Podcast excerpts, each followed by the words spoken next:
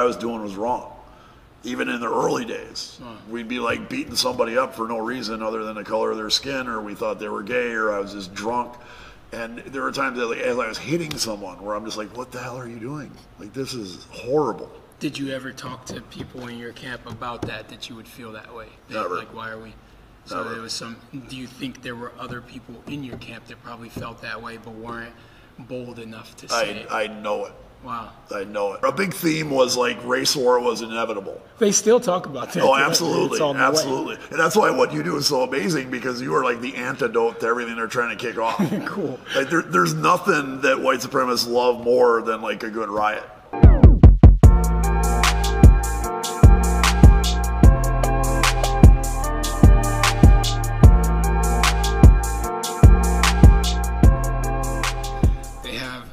Have the Free Hugs guy speaking right behind a former white supremacist and, and skinhead. Um, talk about that a Yeah. little bit, like how how you got started Okay. there, and then uh, of course we'll get into your transition out of that.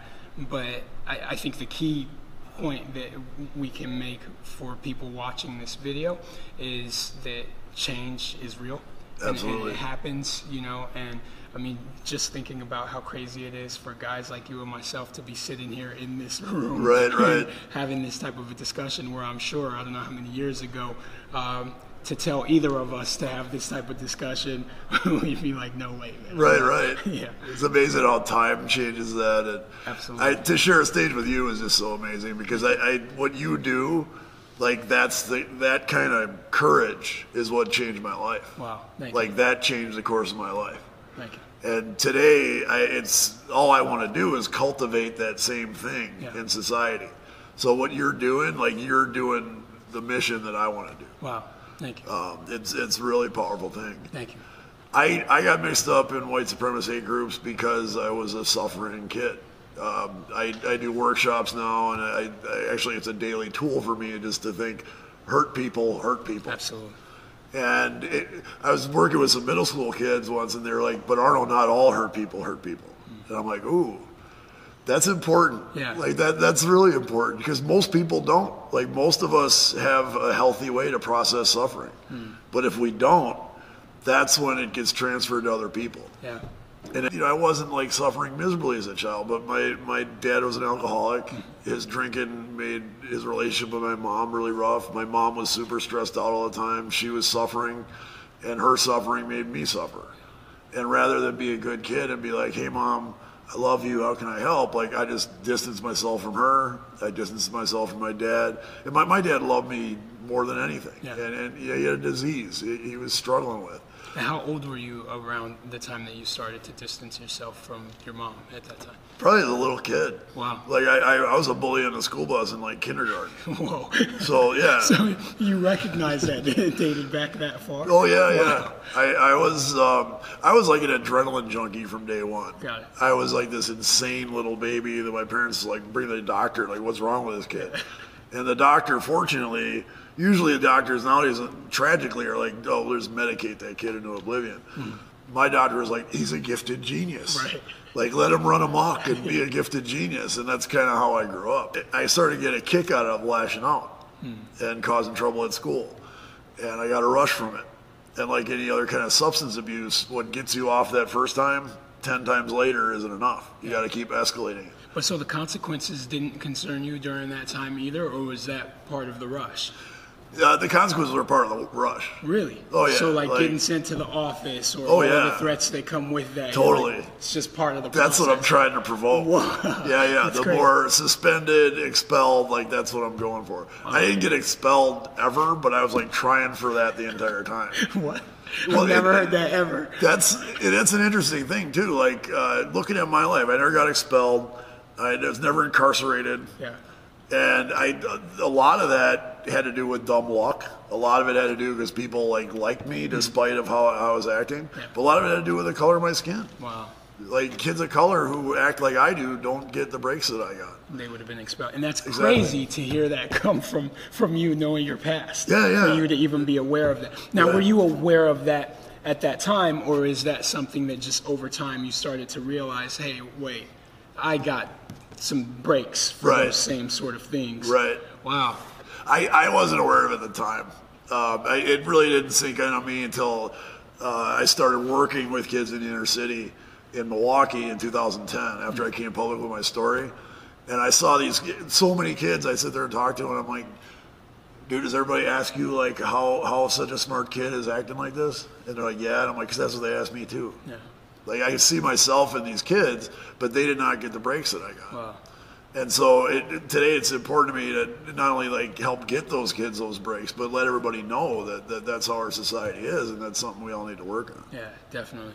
Now, transitioning from being the, the playground bully or the school bus bully to um, eventually taking it further on into uh, hate groups, how did that? How did you transition in, into that? And do you think that that's a path that a lot of bullies take? That they go from bullying people in school to joining various hate groups, and I know, and that can be any um, different race or, or um, background for anyone. You know, Sure. whether it's a Latino kid that joins a gang or a black kid that joins a gang, or you know, Uh, that's a great observation. I, I work in counterviolent extremism now, so I work with a lot of formers like myself who are mm-hmm. former jihadists, former street gang members, former left wing militants, former Antifa. And everybody's got the same story. It's always the same factors. For me, it was just kind of a logical progression. I got this habit. The habit is lashing out. I need to create havoc to get stimulation. Mm-hmm. I'm already this kid who needs to get stimulation by pissing people off. Mm-hmm. And now you add like rampant alcohol abuse to it. to a young kid. Exactly. 14. Yeah, 14. So as a 14 year old, I was always looking for the next way to piss people off. Like, how can I repulse people? How can I make people terrified of me? And, and for a while, I found that in the punk scene. Like, I still love punk. I, I never want to make it sound like punk is some kind of gateway drug to Yeah.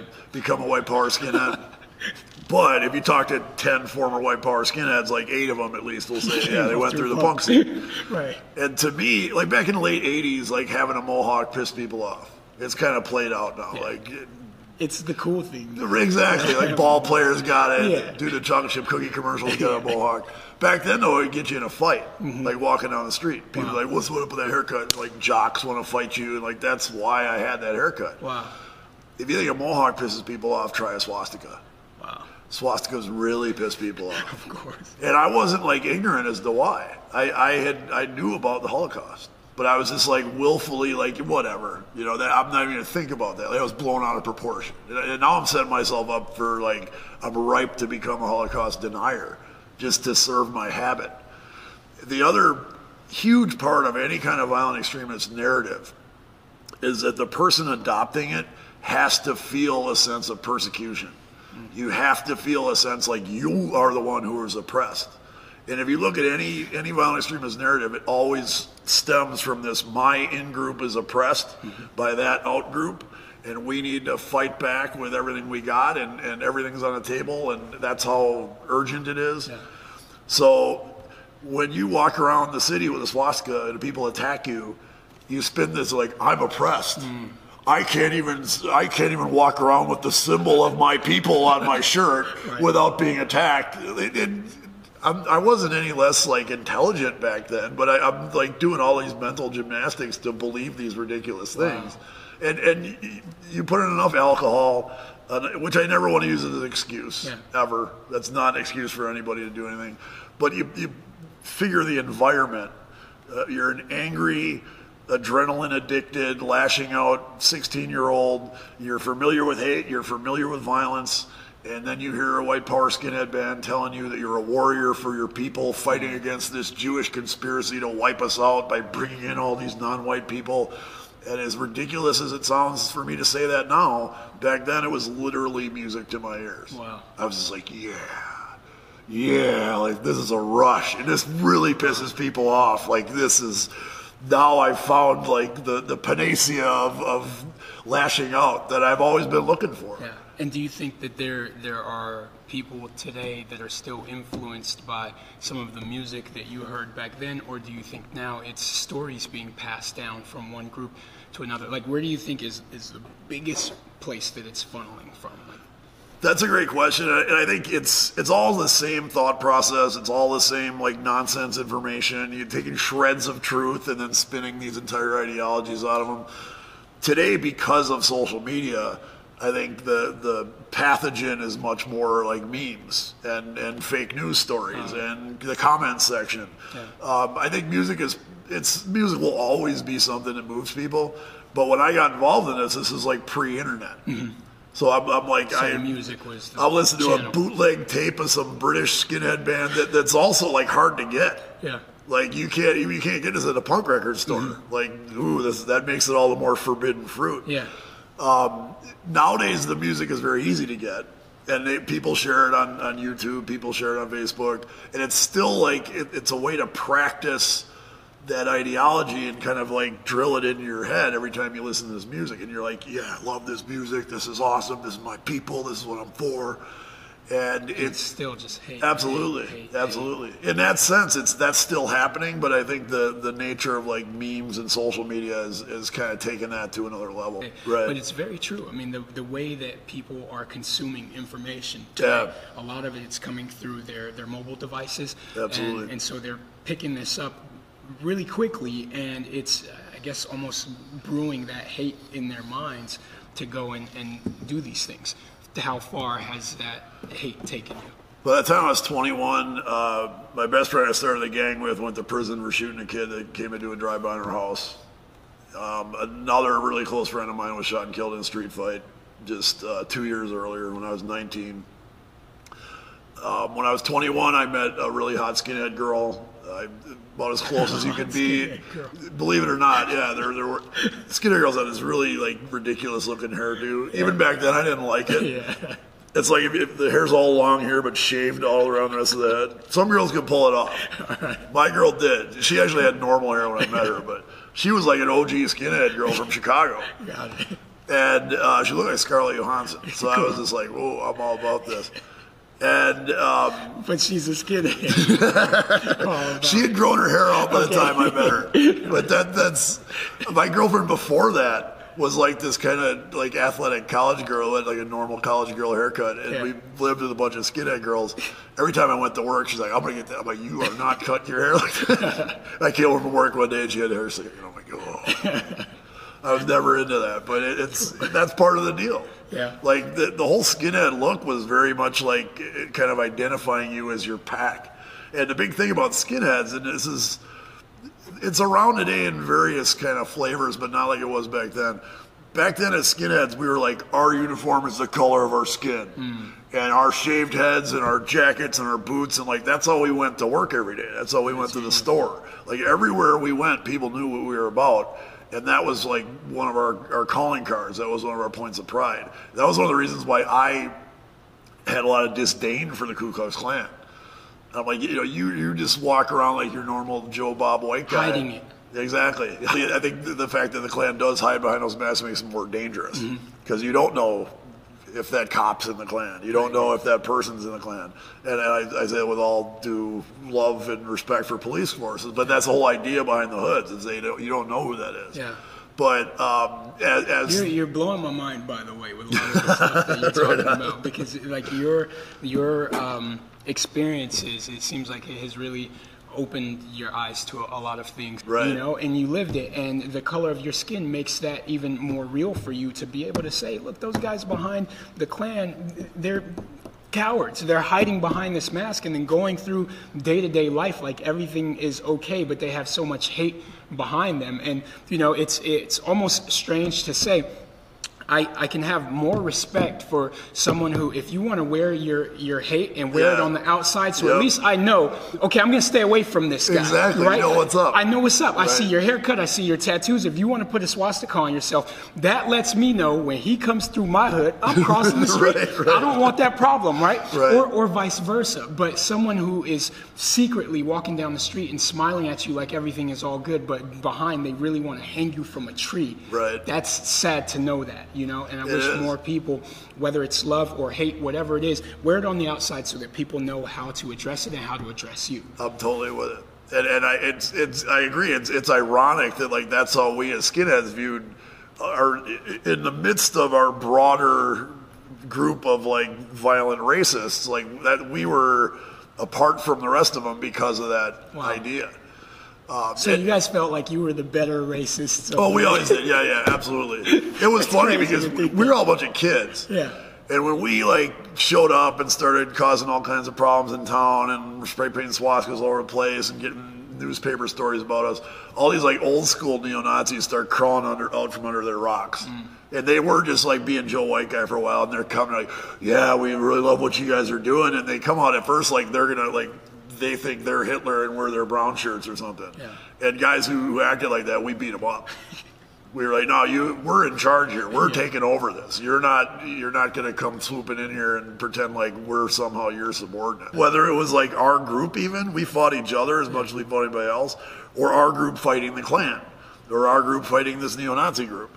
And, and every time, sometimes there'd be big rallies and we all get together and we feel real powerful because there's more warm bodies there. Mm-hmm. But even there, we're like, yeah, Klan guys. Yeah, those SS guys. There were guys who like dressed up like Hogan's heroes, like with the whole SS get up and the boots and all They that. look like We're clowns to you. yeah, totally, totally. It's crazy. It's yeah. It, there was it, it wasn't the most functional group of people. But we'd still talk about how great our race was and how we're threatened by everybody else. And the idea was to get all the other white people on board. The more you can, like now we can band together and maybe go have our own little country somewhere, or you know we'll fight and take things over. A big theme was like race war was inevitable. They still talk about that. Oh, absolutely, the way. absolutely, and that's why what you do is so amazing because you are like the antidote to everything they're trying to kick off. Cool. Like there, there's nothing that white supremacists love more than like a good riot. That regardless of, of like how justified, it, it, I, I don't feel that like violence is ever justified. I, I, there's never an excuse for violence. There's always a reason. At the same time, though, I understand now, working with people in inner city, studying history, like Dr. King said, riots are the language of the unheard. Unheard, yeah. And when people don't listen to you and the suffering builds and the pressure builds, like that kind of stuff happens. And you can't blame people after going what they've gone through to reaching that point where the frustration is just overload and there's nothing you can do but start breaking shit. Yeah. Like I, I, I understand that now. But when that happens, the white supremacists of the world, whether they're like outright neo-Nazis and you can tell looking at them, whether there's some guy who hides behind a hood or whether there's just some guy who likes to share anti-Black Lives Matter memes on Facebook, like all of them are just like, for them. Yeah. bravo, bravo. That's that. That to them like justifies all of their ideology. Yeah. And then that to me, that's like my. To, that's the most heartbreaking thing about it, is that I I, I don't want to justify their ideology. I, I want to try to get people to bear witness to each other's suffering, and to do that, you have to do it outside of that ideology. Yeah. So when did the change happen in your heart? Like when did that transition take place? I by 1994, I was looking for an excuse to leave. I had been involved for seven years at that point. I was exhausted. The exhausting exhaustion came from all sorts of angles. I was exhausted to cut myself off from the rest of society. When you think like that, you can't just like take all the information that you get because the majority of it contradicts your ideology. So you have to like willfully block this stuff out. That's exhausting um, it was exhausting. I knew what I was doing was wrong. Even in the early days, we'd be like beating somebody up for no reason other than the color of their skin, or we thought they were gay, or I was just drunk. And there were times that, like, as I was hitting someone, where I'm just like, "What the hell are you doing? Like, this is horrible." Did you ever talk to people in your camp about that? That you would feel that way? That, Never. Like why are we? So there was some. Do you think there were other people in your camp that probably felt that way but weren't bold enough to say I it? I know it. wow. I know it. That there was a time I talk about this in my book. There was a time when a kid that we brought into this, and this kid was like trying to outdo us. He came to us late one night. We are sitting in his attic drinking, and he was wasted, and he's laughing hysterically, and he's he's gleefully telling us about he slashed a homeless black man in the face with a straight razor. And he, he's just beside himself with laughter and he's making fun of this guy like he's howling as he's trying to hold his face together. And me and the other older guys in there were just like appalled as we're hearing this. And we'd done a lot of horrible things. We'd never done that. And and the whole time i'm thinking like this guy did this to impress you. Why do you think that disgusted you at that point when, when he brought that up? I just I, I just thought in my mind I'm like that's that's just fucked up. Like how can you do that to somebody? Yeah. And and, and it, I and I'm thinking I know damn well like I took this kid and I would get him wasted every night and I'd blast White Power music and I'd tell him we're at war. There is no such thing as a fa- fair fight when you're in war. Like don't you ever be in a fair fight. If they got knives, you bring guns. If there's ten of them, there's twenty of us. Like you don't ever want to be in a fair fight. You don't like bring the rhetoric and the urgency up that high, and then when they take it farther, be like, whoa, whoa, whoa, not not that far. Yeah. Like once you let that monster out, there's no bringing it back. Yeah. Like I, we created this monster, and and that kid actually got beat up that night because we we had told him like not to go out and do that stuff because we were worried about us getting arrested because of his stupid stuff. But as after he left, like me and three of the other older guys were just sitting there like in silence for like five minutes, and I that whole five minutes I was thinking like, this is so messed up. Yeah. Like it, and th- that was maybe like ninety two ish, um, ninety three maybe. Mm-hmm. So this is like I'm almost at my wits end now. Like and that's I still can't. a bad period in, in this country too. You Oh, know, We had just come off of the '92 riots Exactly. in LA. What city were you living in? I was in? Milwaukee, In Milwaukee. but we were watching that on TV, and there was always, of course, we didn't give a rat's ass about the beating that Rodney King got. But when the, the white truck driver gets pulled out of his truck and beaten, then we're like, oh, now we're all up in arms. Yeah. And, and, and white supremacists worldwide just dialed in on that and go, Because oh my God, look at this. beating. Yeah. Exactly. Wow. Yeah, yeah. And it completely, like, completely disconnected from the, the cycle of suffering Yeah. that caused that. You know what's crazy is that when I saw the Reginald Be- Denny beating happen, and I'm living in South Central Los Angeles at that time, literally watching these military style vehicles going up and down our street, looking outside the, the window as all of this is taking place. And they pulled him out of the truck in walking distance from, from where I lived, almost literally like a block away from on the intersection. And all I can think of is, you mean to tell me there's no good person in this community that mm. can go out there and help that man or to stop all of these riots? And this is coming from a black kid living in the city in South Central Los Angeles. Right. Didn't really have a lot of white friends at that time. Most of my friends were either black or, or Latino um, during that period, kids that were living in the shelter with me. And even still, I'm like, that's not okay. We have to, and I'm a kid at this point. How you know, old were you? Let's see, 1991. Uh, what would I have been? Maybe I was probably 10, 11 years old around Okay. this time. 10, It must have been terrifying. Yeah, Too, you yeah. because we're watching everything burn down around us. Right. And as this 10 or 11 year old kid, all I can think of is someone needs to stop this. It's or it's going to get way out of control. You know, and I didn't even know for like now 20 years goes by because I, I had stopped watching um, the, the news feed of what was going on around the riots because I could literally just see it right, Right, out the window. I didn't find out until 25 years later. Last year, um, the History Channel brought me in to kind of talk about my experiences there and, and what I do now as a peace activist. And it was the first time I had known that there was actually a guy, there was a black dude who was watching it on the news just like me and said, I'm not okay with this. Hopped in the car, drove down to that intersection, picked up that man, put him in his car, drove him to the hospital. Despite risking all of these other people that were in- in the riots that wanted to kill him. And I'm like, not only would I have been that man, but I wish that story would have been pushed out more in Right. the media. Why did I have to wait 25 years to know that there was a good Samaritan that stepped up and, and did the right thing? I'm sure you probably didn't even know that I, I didn't at all. they're not going to promote not that. know that one you bit. know, and that's that's the change that we need in the world is the people like that that that step up and say that's not okay. Right. And I'm going to do something about it despite the fact that there was people there in the community that could have stoned that the black man for coming down there to Oh, pick yeah. up that guy. He didn't care about the color of his skin. He just saw a human being yanked out of a truck and they were going to kill him, you know? And so just look at the different vantage points that we both were looking at this same scenario. You were probably older than me at that time. I'm Yeah, an 11 year old kid. You know, how old were you in 91, 92? Uh, 91, I was 20. 20, see? 92, I was 21. So, yeah. so you're looking at it like they yanked that man out of the truck. It's like the war is starting now, exactly, right? exactly. And I'm looking at it as they yanked that man out of the truck. That's an opportunity for someone to go in and bridge the gap and show how we love each other despite all of the hate.